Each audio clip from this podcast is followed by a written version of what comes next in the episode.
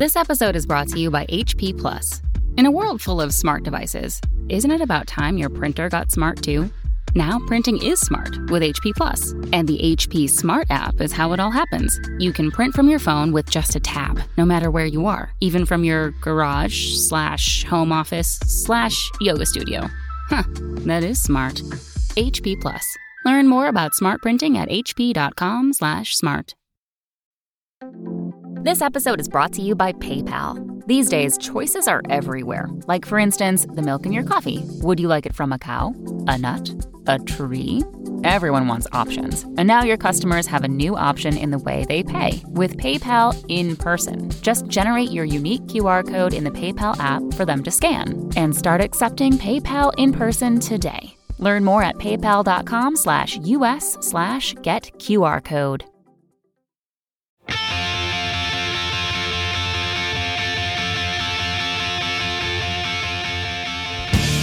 Hello and welcome to episode 157 of the Washed Up Emo podcast. I am Tom Mullen from washedupemo.com, and today we welcome Jamie Stillman from Earth Quaker Devices, an effects pedal company out of Akron, Ohio.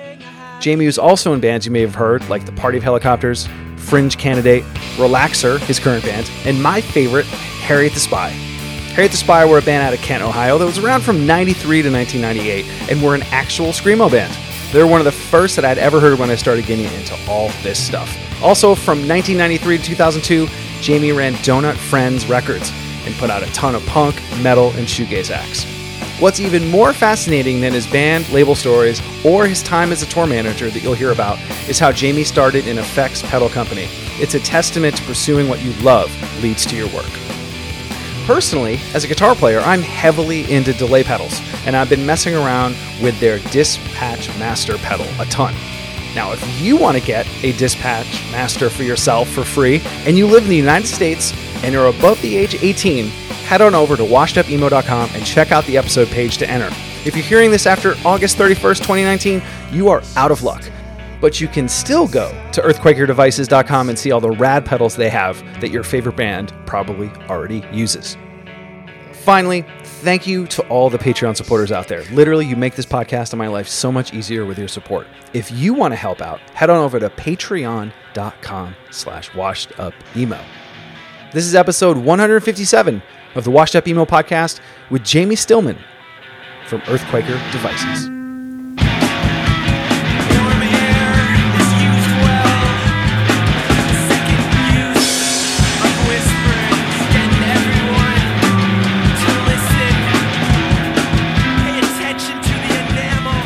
I, as long as I can remember, I've been into music.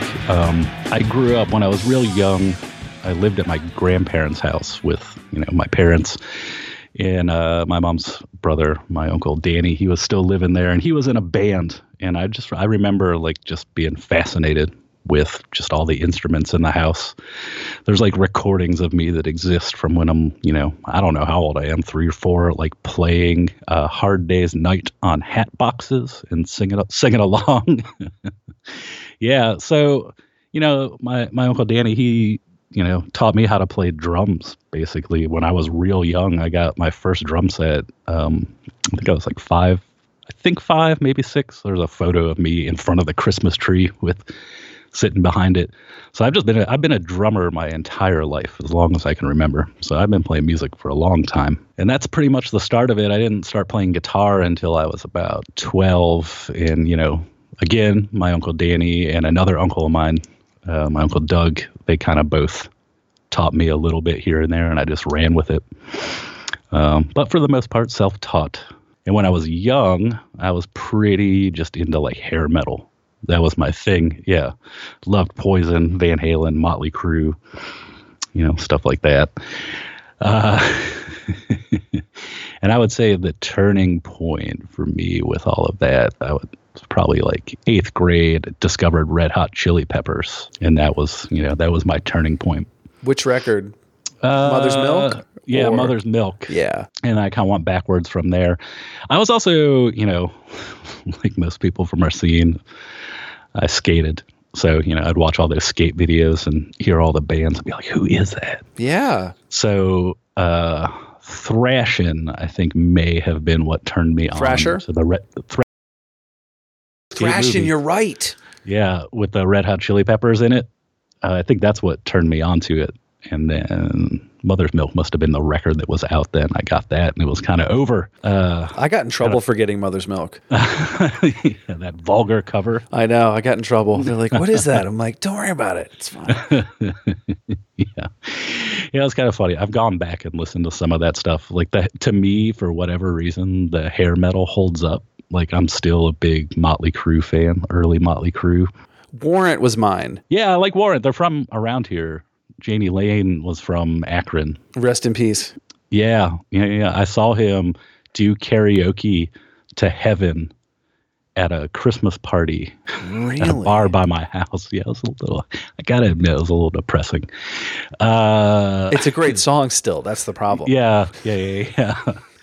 so I, I'm I, I'm closer to that than I am to like the my turning bands like Red Hot Chili Peppers, and I want to go see them and Smashing Pumpkins on the Gish tour.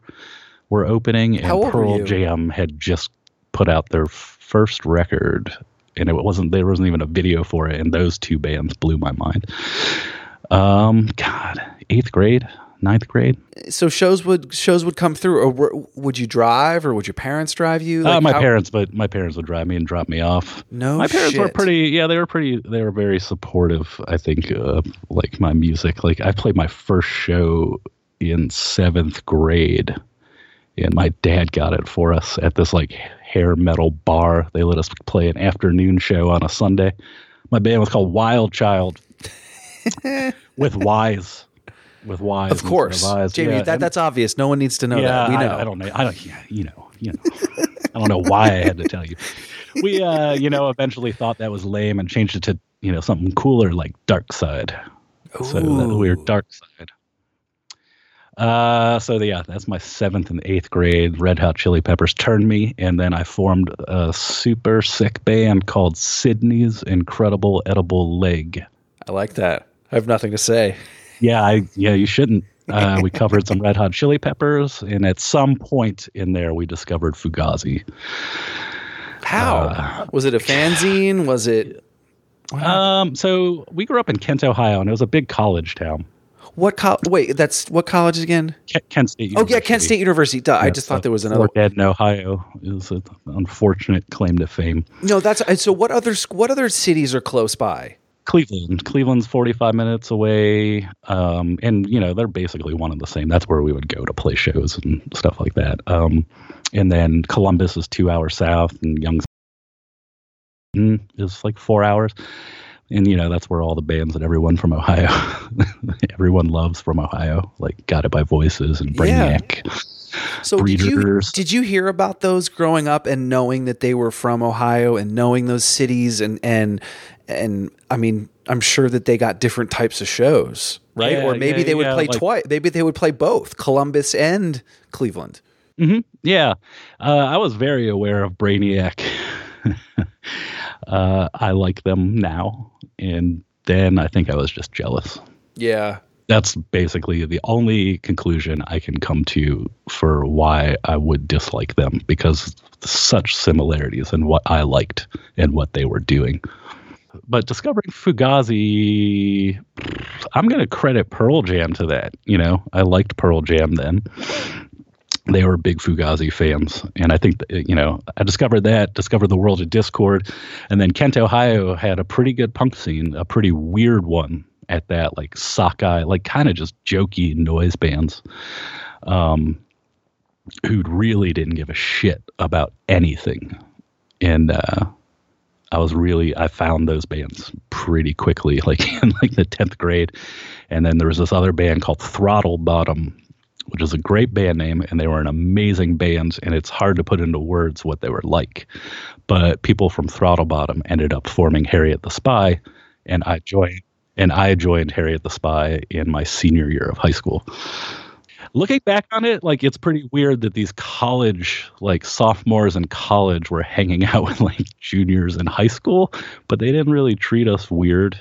You know what I mean? So that happened in college for me. I was in Yeah. school and I was had a hardcore show. Kids from high school listened, and then I would go pick them up to go to shows. Oh, wow. Like they would be like, "Oh, pick me up at my house. We're going to the show," and we would go see Hot Water, and I would pick Yeah. them up and drop them off. Now I think I don't know. There'd probably be some alert, you know, on the news yeah, for me. yeah, that uh, kind of stuff I don't think works now. But like we, that. there's kids listening to our radio show. They want to. Yeah. They're into the same stuff, and we actually a couple kids were in bands with them too. yeah, that's amazing. So I get that. I, that was really that was really cool. That it was almost like there wasn't a dividing. You were you were into cool stuff, and you got it, and you almost wanted to get with. You wanted to be with them because there weren't that many people that were into it. Right, exactly. Yeah. And I mean eventually became like a spot like that's where bands would come through and play in our living room and stuff like that. Yeah. We had like some pizza shop basements and things. You know, we would get some really good shows there. Rorschach played their last show in Kent, Ohio. Wow. Yeah, uh, the my probably the pinnacle, like the real life changing moment I was in was probably the end of like tenth grade. I saw Born Against in a pizza shop basement Wow. in Kent, and that was it. That was After it, you're was like, done. I You- need I need more music like this and fuck everything else. and uh, you know, it had everything I liked. It was uh, an intense live show, volume, fast, and really snotty, and not like poppy in any way. And that's what I, you know, it spoke to me. And through that, you know, discovered like Universal Order of Armageddon and Man is the Bastard. And that's the kind of stuff that I loved. And then in conjunction to that, like I also loved the Smiths. So I went down like those two paths at the same time, you know. talk about Harriet the Spy, and I, I want to talk about Party Helicopters too. And I think that time period, you know, the mid '90s, and it was like you kind of mentioned, you know, it's like a little bit angular. It's not poppy, you know. Worst term, you know, that term that gets kind of bastardized now is screamo, Yeah. um, which I thought was completely different from emo, different from Yeah. post hardcore, different from hardcore. And what gravitated you to that sound um, and that that way? Like it just, I thought it was the most intense thing I'd ever seen. When I saw bands come through, if it was Frail or 400 Years or just any of those, I'm like, this is this is the the peak of chaos. Yeah, and I think that that is it. Like I liked, uh, I you know, it's I still have these musical tastes, and it's harder and harder to find bands like that, where it's like everything is on the verge of collapse, Yes. and it sounds amazing. It's like, you know, it's whatever that intensity is, and then you could also be really close to it. Like most of these bands were playing in living rooms, so you're kind of right up on it. I'm not like a rager at a show, but I like to be close to it, and I like it to be really loud, and I like to kind of feel like I'm gonna get hurt, but no, I'm not. you know what I mean? Yeah, that's funny you say the verge of collapse. I say that emo to me is euphoric. It was never sad.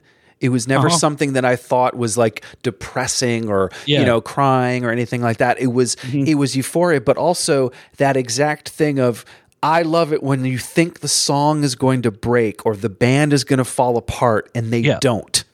Yeah. And it, they keep it together. That is screamo. Mm-hmm. That is emo to me.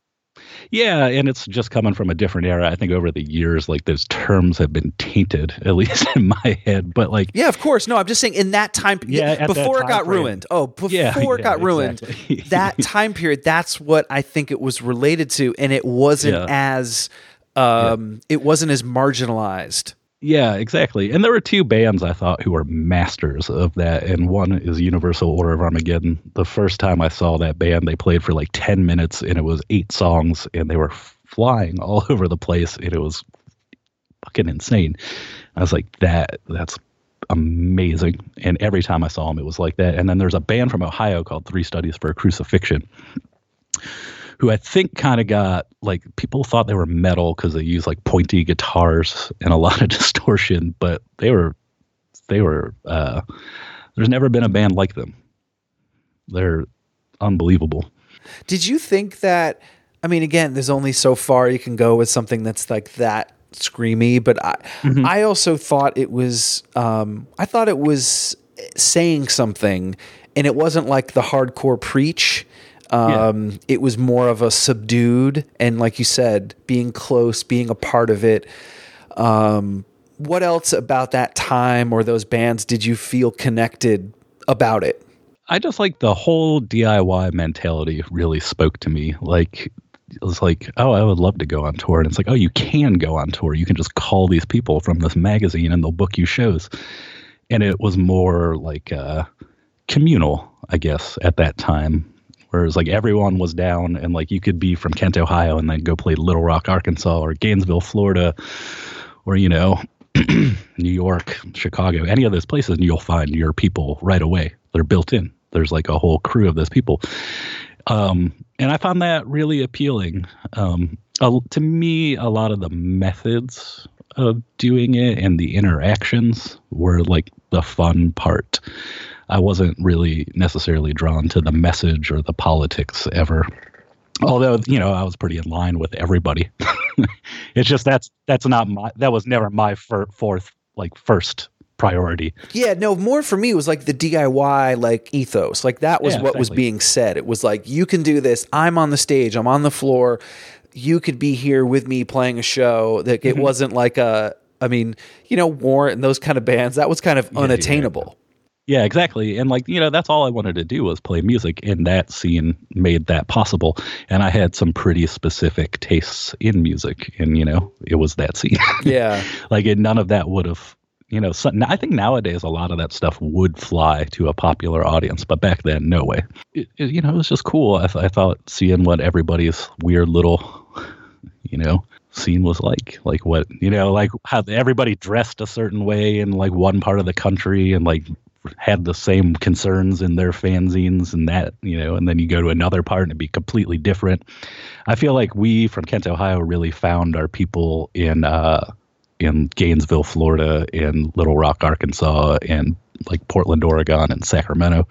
A lot of those bands were like we were the you know similar kinds of people, so we loved playing in those places, and still have friends from back then from those places. You know what's crazy as you're saying that is you're exactly right because I grew up in a really small town in Vermont and not a lot of stuff came through other than hardcore bands or they were on their way to Montreal and I never saw a big band growing up in, in high school. Um, And it was funny that bands would mention or I would realize like or like the guy in the band would wear like a shirt for like a band and then the next mm-hmm. time the next show oh the kids in the crowd had it or they were talking about the record. It was sort of the same thing where a band might notice that no one knows this one band or what is everyone wearing this one shirt? I don't know who this is and it could have been a local band. Yeah, but yeah. it was like more of a you could tell the differences because things were isolated a little bit. Yeah, totally. And, you know, pre, I miss internet that. and all that. yeah, yeah. I, I I loved that we were all wearing, you know, like shirts for like the champions or this band called Slush, and Mm-hmm. bands would come and be like, I don't know who the fuck that is, or they would go and check them out, or but you, it wasn't like said, it was more of Right. like observed. Yeah, exactly. And like I that kind of stuff to me was always it was cool. And I mean, you know, I hate to be an old person and be like the internet ruined it, but like it is true to some extent. I you you don't get the surprise of showing up somewhere and being like you know, like I remember going to Palatka and having my or Palatka, Gainesville and having my mind blown by Palatka for the first time. But you know, everybody else seemed to know who they were. I was like, oh my God, this band is amazing. How have I not heard of them? I toured pretty consistently from 95 until in my own bands until about 2009. Wow.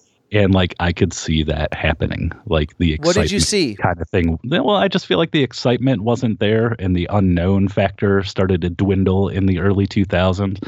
And then by like the mid to late 2000s, people were just bored as shit. Watching? No, you, you know, they could get a sense of what you were going to bring to them beforehand. And like they're also getting a sense of a million other bands that are kind of doing the same thing. And they're like, yeah, I'm tired tonight. I'm not going to go. Yeah. You know what I mean?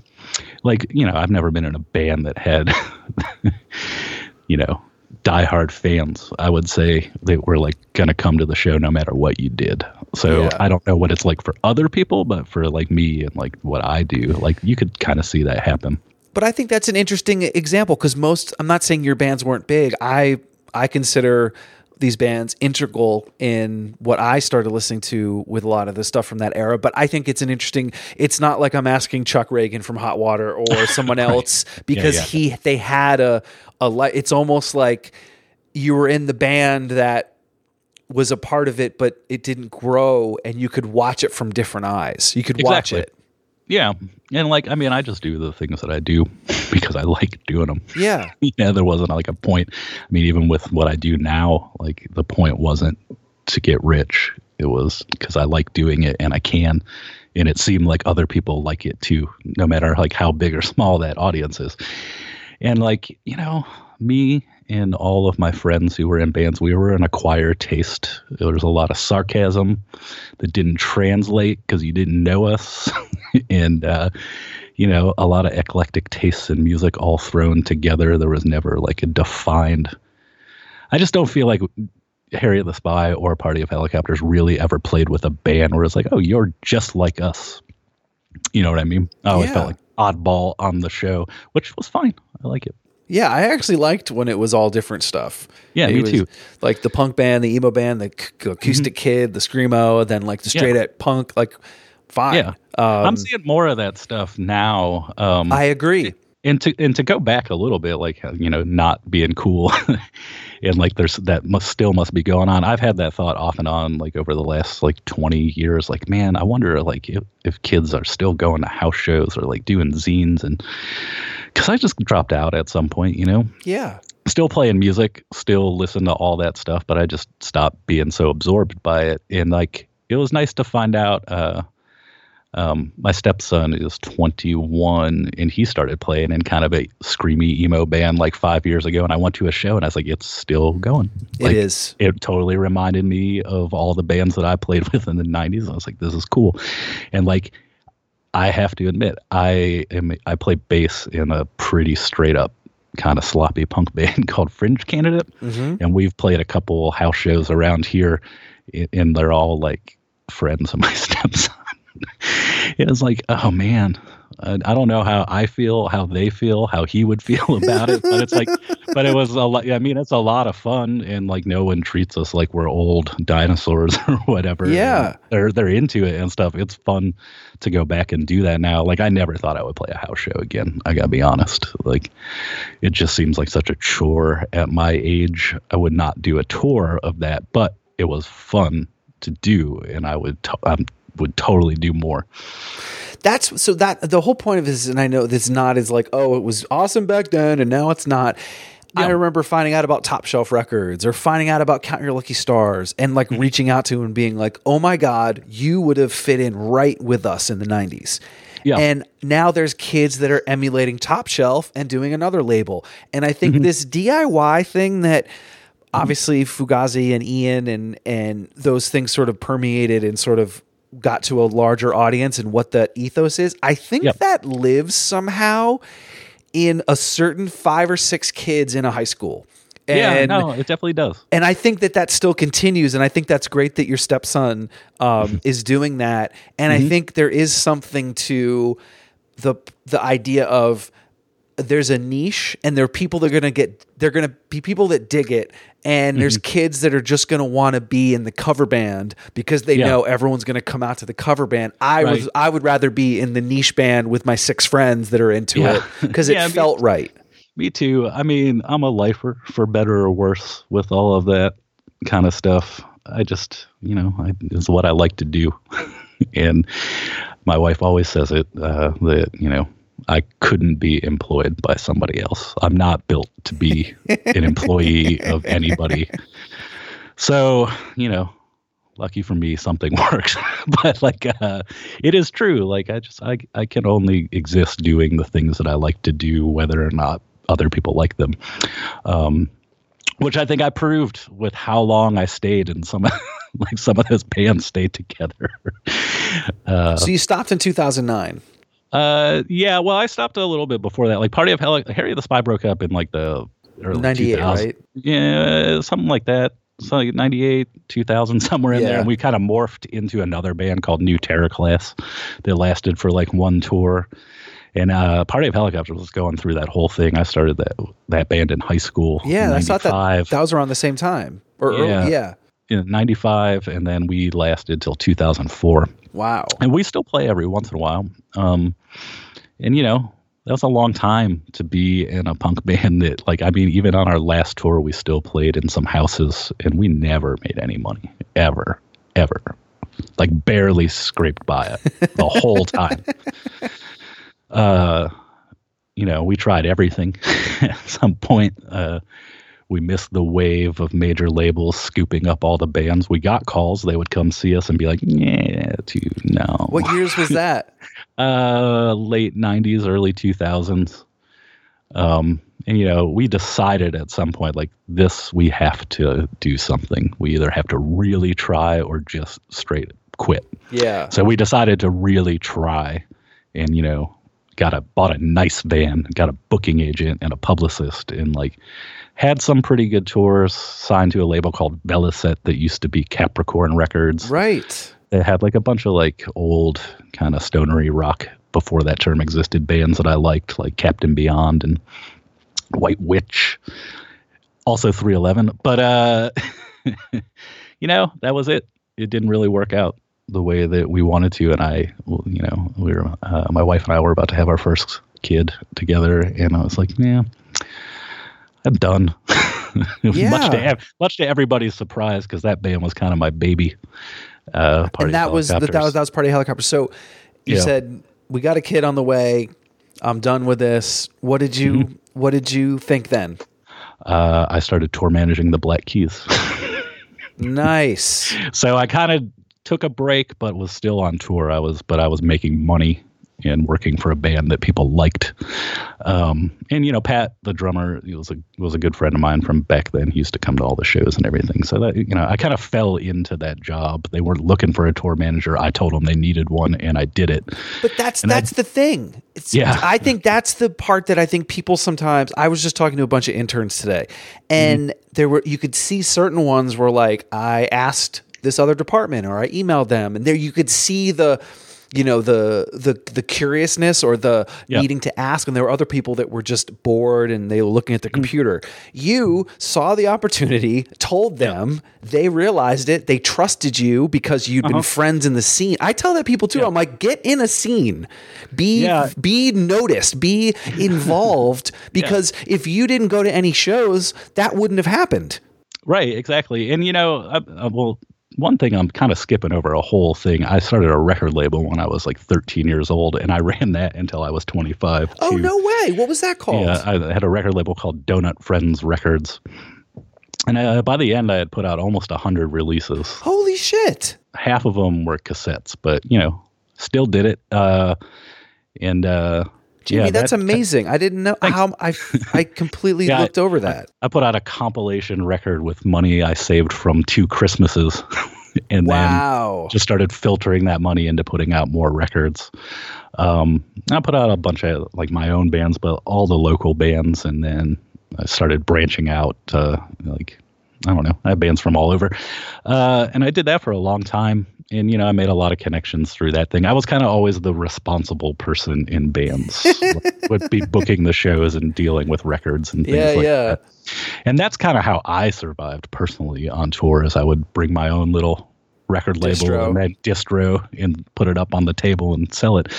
Um, and you know, to go back to the Black Keys, like when I was doing that, like the further I got into that, I would meet more and more people like in that scene, and like you know, you'd be at big record label offices and management and publicists and all this stuff that I knew from you know playing house shows. And, Exactly. Like you just run into them and be like, "Holy shit, you're a promoter here now at this huge theater. That's cool."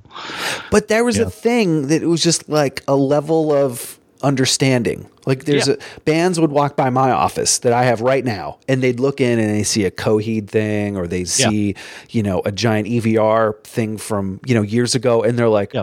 "Oh, we're good." Yeah, yeah, yeah, yeah. And that's how I feel. Like you can find your people. Yeah.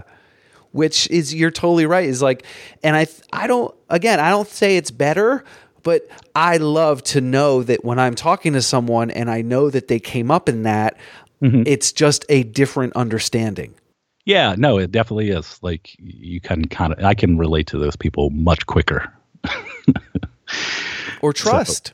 Yeah, or trust, and like even now today with the the pedals, I still run into people constantly, all the time, and like people who have been using them forever and been like, I had no idea you're the guy from Party of Helicopters, and then it's like some really famous person who I'm like, I had no idea you knew who the hell a Party of Helicopters were. So like it's you know it's it's cool. I mean, like it, the connections that I made back then. I Yeah. mean, it still exists to this day. So then, starting up the the pedals was that. I think I had read a few places, and I'd love for you to kind of go, th- you know, through it. I know you've done it a few times, but I think Oh, you were just kind of like, I didn't hear the sound I wanted to hear. That's essentially it. I mean, it really started from like I had this old pedal that I liked a lot, and it broke, and uh, I bought a replacement. It didn't sound the same, so I was like, well, I'm gonna, f- you know, I gotta fix this pedal. No one fixes pedals. Like you can't take one to a music store. They're like, throw it away, buy a new one. Yep. So I looked up a schematic for it, understood it, repaired it, got excited, and then from How did that, you understand it? Uh, I kind of, I don't know. Are you a math whiz? Are you science whiz? not a definitely not a math whiz. I was a graphic designer, and I feel like the flow of it just made sense. I didn't fully understand what everything was Oh. doing, but this like the you know the start to finish, I could get it, and I could find my part that I needed to replace in this thing, and I did it, and it worked. And I got excited. So then that same website, General Guitar Gadgets. Had like all these like projects up, so I built a clone of that particular pedal, and it kind of took off from there. So I spent uh, you know, at that time I was working as a tour manager. I had a freelance graphic design job when I was at home that pla paid extremely well. So all my free time was just spent learning about electronics, like what does it take. So I was just building stuff for me and my friends, and then I put some stuff on eBay, and I sold, you know, got a little bit of interest, and then forums is really where it took off. There was this forum, Harmony Central. Oh, I love Harmony Central. Yeah, yeah, yeah. And this is like 2004 ish, five ish. And like, uh, I'd built some pedals because I was working for the Black Keys. I'd built some pedals for them, and someone was like, "What is that?" And I was like, "Oh, I made that." You know, they posted just a random picture on there, and I was like, "Oh, I made that pedal," and that generated some interest. So I started selling from there, and then next thing I knew, like two years later, I had a pedal company that I did not intend to start with zero, like, you know, I had no business plan for it. There was no like seed money or anything. It's just kind of just how I do everything else. I fell into it with dumb luck. And that just happened to be the one where it was like right place, right time. Um, and you know, it grew and grew and grew. Word of mouth, never advertised, never did anything to try to do it. I was getting dealers every day. By like 2010 that's pretty much 2008 is actually when i kind of started i bailed on the graphic design job. And i think 2010 was my last year of tour managing and it's also the first year that i hired an employee. Wow. that it was like one every six months and then julie my wife came on in 2012 and she's got the real business mind she's the one you know she doesn't play music she's not really like connected so much to the pedals where it's like personal to me so she was able to like come in That's a great yin yang. yeah and you know she worked at a bank she was a financial planner for 10 years or she worked at the bank for 10 years and she was a financial planner Yeah. at the end. so you know she was able to quit her job because the pedal company was doing well and she just took it over and she's been you know running the business side of it ever since and she's got a real brain for that and like really good at like managing a large group of people and smaller groups and has really good concepts for promoting and things like that. And she really thinks outside the box and uh you know she had a booking agency back like when i was doing the label and touring and stuff and she booked a ton of bands um from back then. So she you know she was kind of part of the scene too and we kind of parlayed all of that diy knowledge into running this pedal company still to this day That's what I wanted to. So one thing, and I think it's funny. I wrote like just it seems like there's these punk ideals within the company. Yeah. Um, but what was the day that you said, "Okay, I'm doing this"? Because I get scared about that sometimes. With you know, I want to do this, and you kind of take that leap. What was the day that you said, "All right, we're doing this"? It was already fairly like it was successful enough that I could have lived on it personally as a job like 2008 and that was when I was like something has to go. And I lit it was scary because it paid extremely well. Graphic this freelance graphic design job I could just sit in my pajamas at home all day and design boring powerpoints for a lot of money and like that it, but it was the most frustrating one because i was kind of like at their mercy. Like you know they could be like we have a presentation at 8 a.m tomorrow. It's 11 p.m now. I need it by 3 a.m like Wow. now i'm done. I'm done. I don't Yeah. have to do this anymore. Money is great but you know what? I'd rather do this. So that was the first thing to go. And then i really like just wanted a tie to the music world. So like that's why i couldn't give up the tour managing. But you know I really should not have been doing it at that point. We had like two kids who were like two and three. And like, you know, I was busy with the pedals. I should have just been focusing on that. So that was kind of like that like wake up call. And then like once I quit doing everything else and just focus on pedals, it really exploded. So had I quit sooner, I think it would it would have happened maybe a little bit faster. But like I said, like I mean, it was all really word of mouth and a very natural progression. There was no forced growth or no intention of being, you know, making money and all this stuff. It was just this is really cool. And it's kind of like you know how I hope like records or bands would take off. Yeah, like it's so many nat- similarities. real naturally. And you know that's how we ran it for a long time. There was to me there was no difference between making records and shipping them than making pedals and shipping them, other than I was designing the pedals from the ground up and we were building them by hand. Um, and you know, not too much of that process has changed even now. You know, we have like about 50 employees now, and not much of it has changed. We're more pro, and it is, a, you know, a larger business and things like that. But just like the development process is pretty much the same, and the assembly process is pretty much the same. Mm-hmm. One thing that you mentioned in one of your interviews is that you can hear parts of songs. And I kind of relate that to, and this is this is a this is a compliment.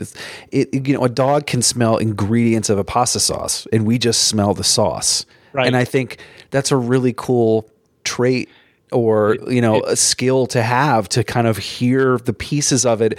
As a guitar Mm-hmm. player myself like sometimes i'm wondering you know while i'm listening to like you mentioned gish like being able to listen Yeah. to billy and be like all right what's how much compression or what's that chorus? or and i think for you to do that is a, an amazing skill Yeah, I've al- always kind of done that. I don't know if it's good or, or bad. Like sometimes it's frustrating. You don't hear the song for the song. You focus on the thing that draws you in. Yeah. And I mean, the first time I can remember doing that, honestly, was listening to Fugazi's Repeater. mm-hmm. The hi hat on that record sounds amazing. And like I really honed in on that hi hat, and I still to this day can't listen to that record without being like, "Man, that hi hat sounds like it's in the room." Like I somehow, like I really like how that hi hat sounds, and like that would cause me to do things to be like, "Where do they record this? Who was the engineer? Can we go record there? No, it's too expensive." Well, who can who else can we find that's similar to that? So then you kind of listen for like other producer styles and things like that, and then ultimately learn how to do it yourself, and then just do it. Yeah. so that's how I would approach things like that, and I mean, still to this day, like you know, like uh, you know, we'll listen to a song on the radio, and I'll be like, "Oh man, that compression is weird," and Julie's like. What are you hearing? You know, like, it's just a song. I'm like, no, it's driving me crazy. yeah that's amazing Yeah, maybe a curse. I don't know, but I'm horrible watching movies because I'm a I'm a continuity Nazi. Uh-huh. And like if I notice something out of sync or the mouth is moving and they're not talking or the cup of milk keeps changing, you know, how much is in it, I'm always the first person and Yeah, people are getting really annoyed. I got a little bit of that too. OCD. uh, oh God, I Yeah. can't not say it. Yeah, me neither. And like I'm like, you know, 42 now. I've got 42 years of being that asshole. being like, oh man, you know, this would have been great, but she's wearing her shirt's wrinkled in a different place. Yeah, scene. you know what? There's no way she could have got downtown that fast. I don't know what I don't know what fucking day it was, but it was you can't get downtown that fast. yeah, that's not logical. And then someone's like, it's a movie. I know. That's what my girlfriend says every time. She's like, "It's a movie." I go, "I know, but why wasn't someone there saying that?" Do they want me to buy it or what? Yeah, yeah, exactly. If I get out of the movie, it, that's that's on you, movie maker. Uh huh. Yeah, I have that problem. Like, I got a, a lot with designy things. Like, How so? Like with font, what? Like that that font or like, I don't know. It's hard. It, like this is how I would know I was done when I would like do like a layout for something, and it's exactly the same way I know when I'm done with like designing a pedal. Like, I'm done with like a layout when I stare at it and I'm not uncomfortable. Interesting. I can't really like put my finger on it, but like I'm I get all fidgety like if like you know the leading is off a little bit or like things aren't justified the right way or like the ratios to the text and images are off and like the light and dark space isn't balanced, I will get like all fidgety and itchy and like I'll know when I'm done because I feel comfortable when I stare at it. Mhm. And with pedals, like I know when I'm done when I can just play guitar through it for a couple hours and I'm not thinking about like, you know, the EQ of it or like how it sits on every string or like what full chords sound like through it or anything like that where I'm just making music on it. You're watching the oh. movie, man. Yeah, yeah, I'm comfortable. And You're comfortable. Fine. And then I know I'm done. I like that.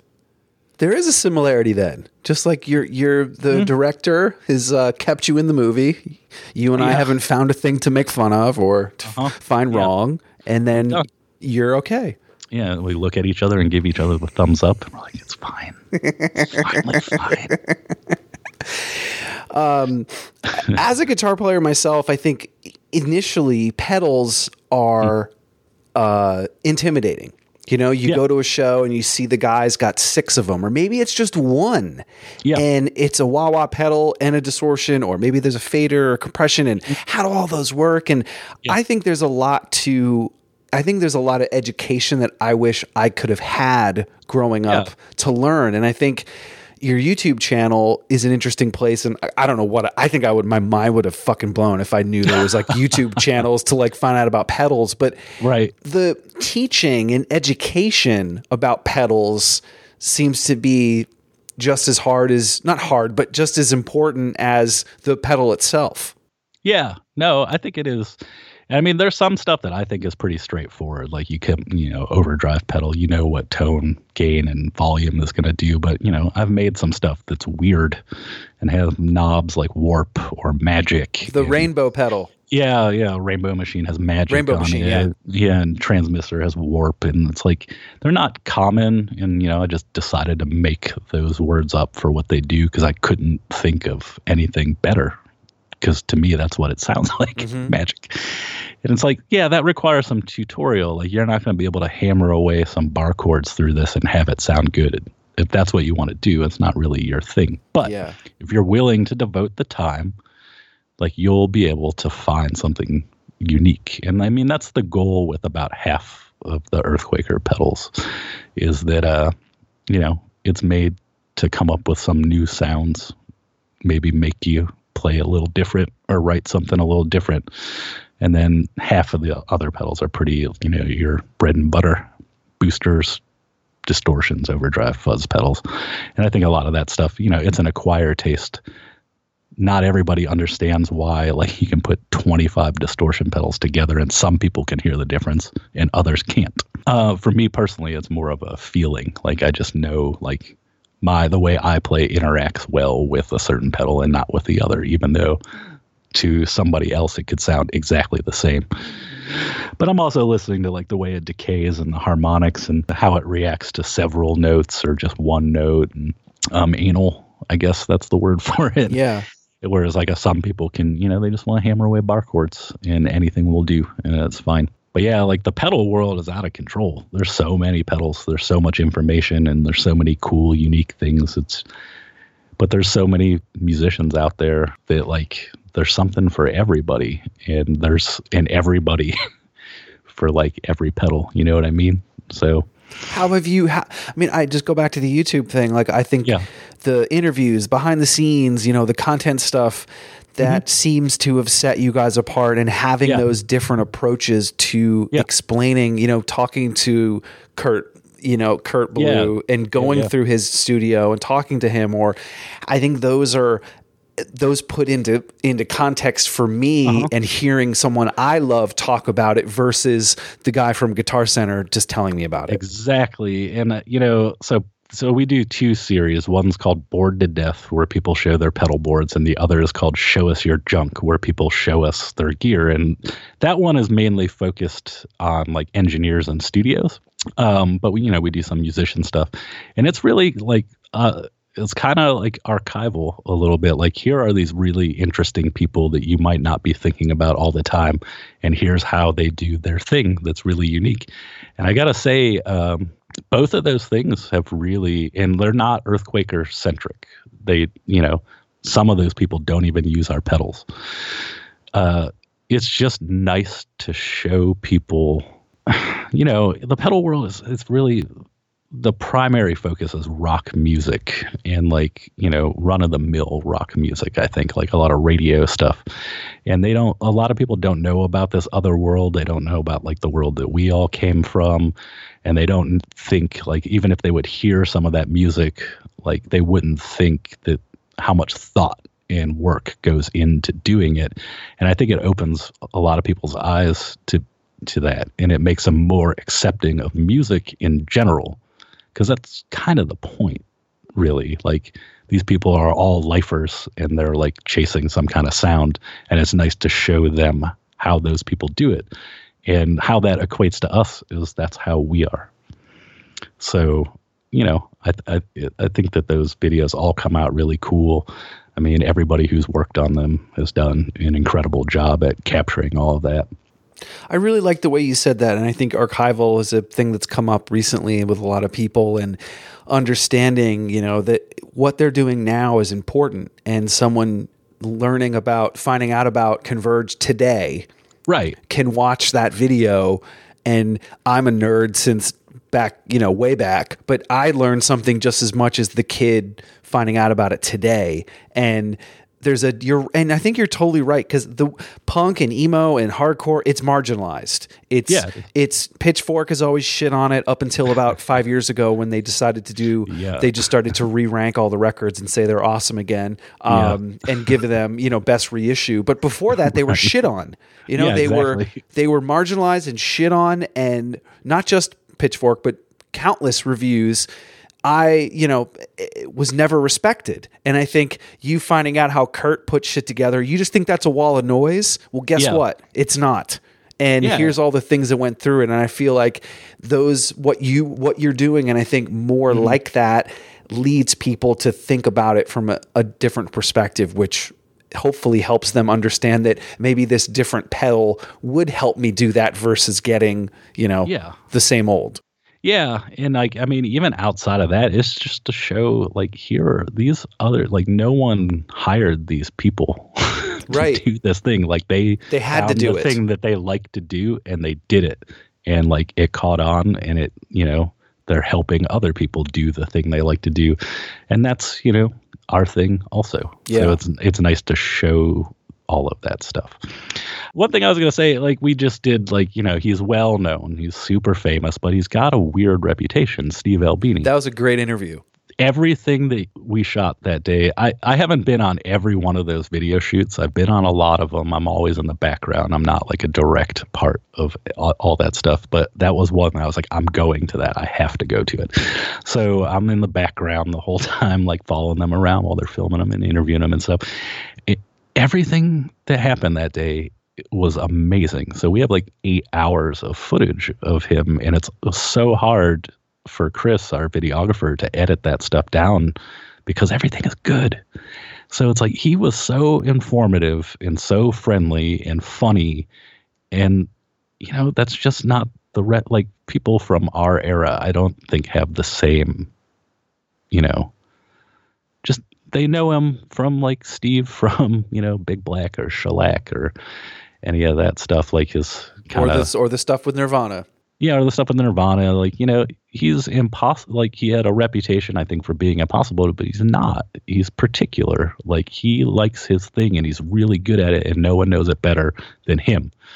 And uh, I really think that that video was amazing, and so many people have written us or told me directly like how much they love that video, and it's it's such a good thing. I don't know. That's one of my favorites. I watched the whole thing and I learned so much. And again, I think your secret sauce is okay. I just watched an Earthquaker video. It was Steve Albini. I learned something. Again, it's not always on the nose. It's not like him pointing out to, you know, I think Kurt joked about having some Earthquaker stuff in his in his shelf or whatever. But like I I think even if he didn't, it was still that okay.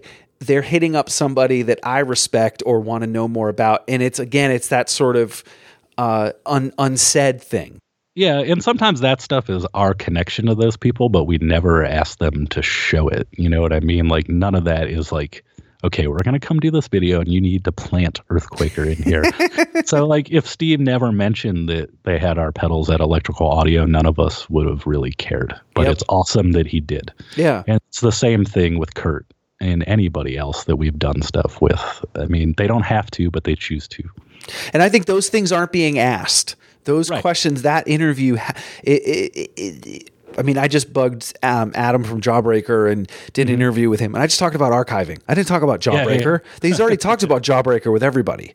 Right, and right. I think for you guys having that, you know, it's one thing to talk about pedals, it's another to have those deeper conversations. And I think there's a trust that they have with you moving forward, which I'm sure you guys have seen. Yeah, definitely, definitely.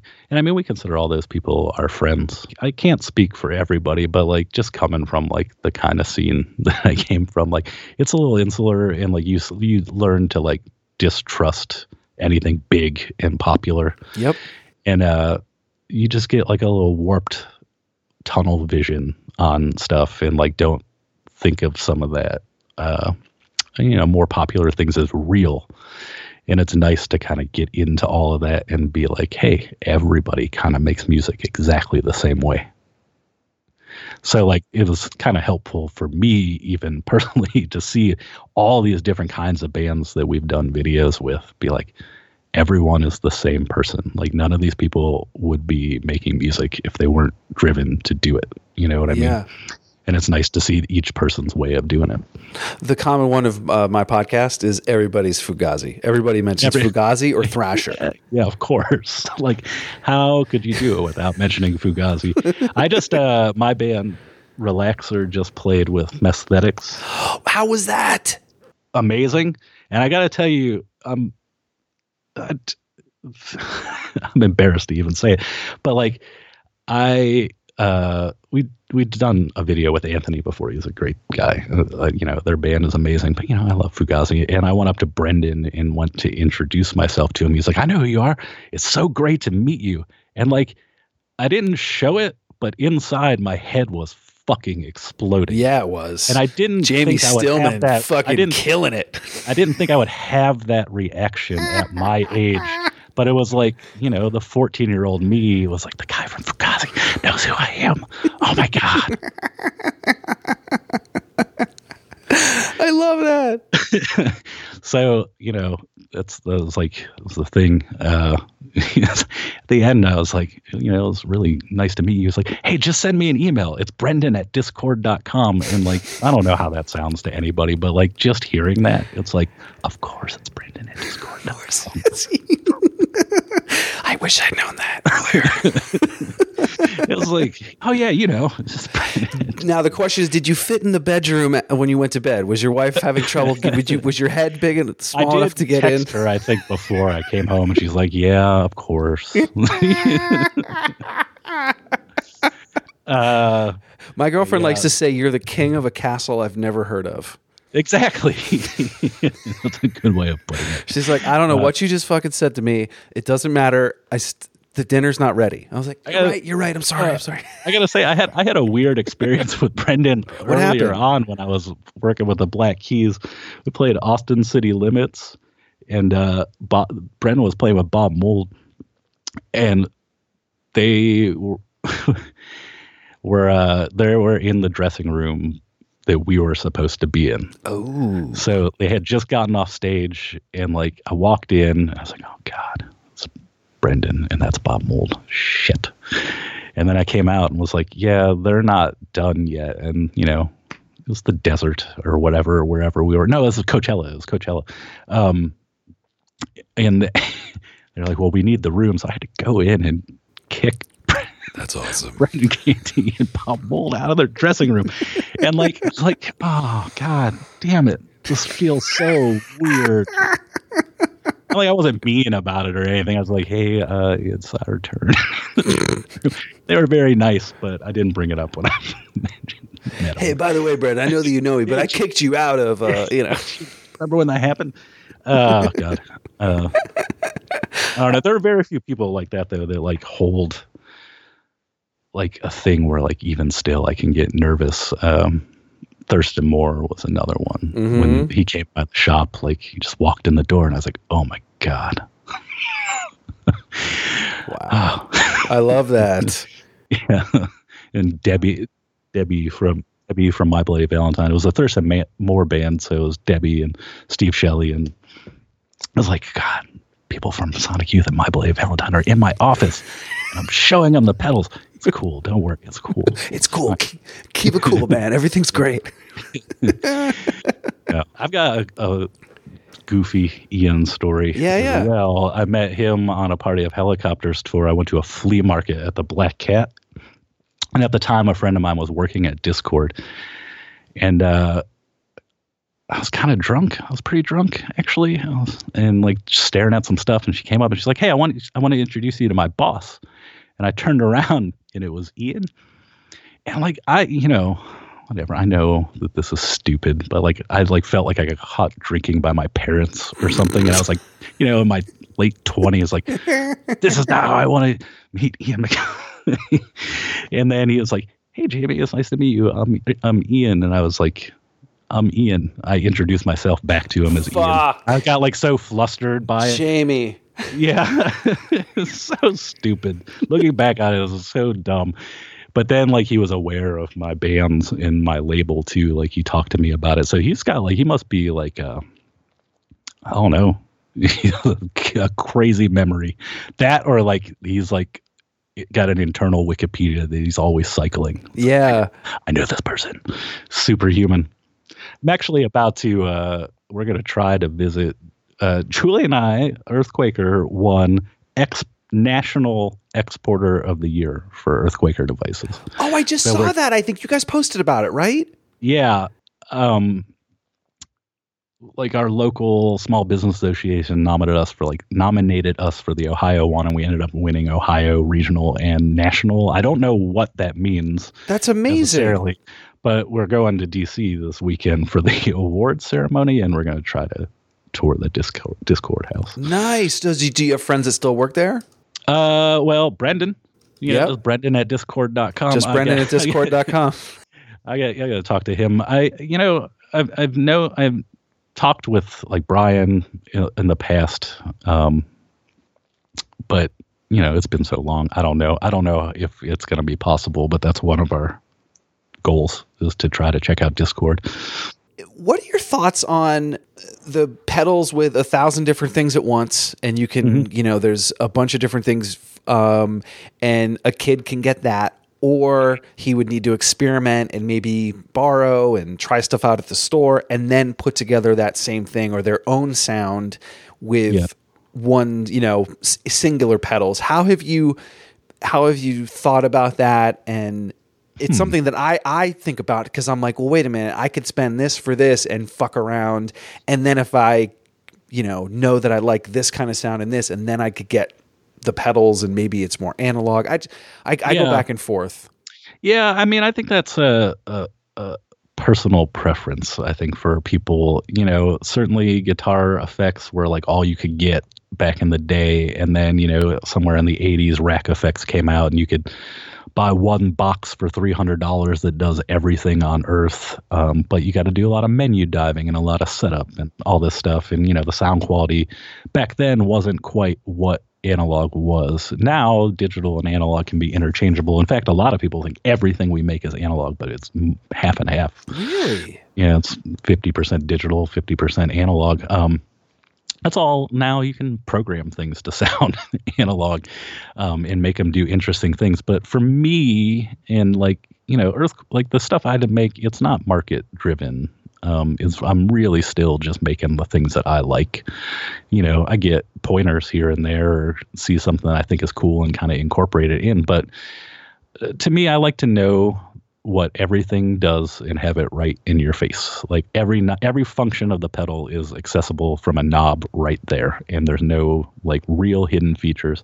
And if we do hide a feature, it's something really simple, like it could be true bypass, or it could have trails on a delay or something like that, or you know. But we're not, you know, I'm not a fan of menu diving or like having like a Rolodex of instruction manuals in my head. Like I'm not into that. I think other people could be. Um, I definitely see the merit in like people are like I really only use like pitch shifter and reverb and delay like once in a whole set. So this multi effect that does all that is a hundred dollars and it's fine enough for me. Yeah. Like I see why people do that kind of stuff. It's all a matter of taste. Um, we've done quite well by just making pedals that do one thing and do them well.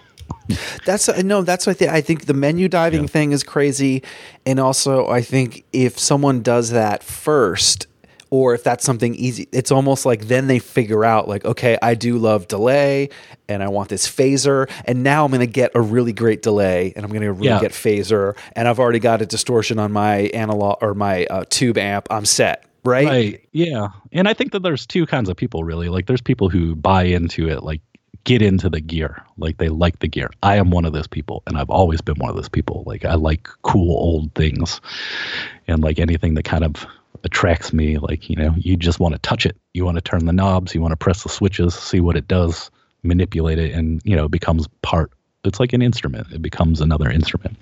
And then there are people who the instrument is just the tool for like the message or the feeling or even just the job.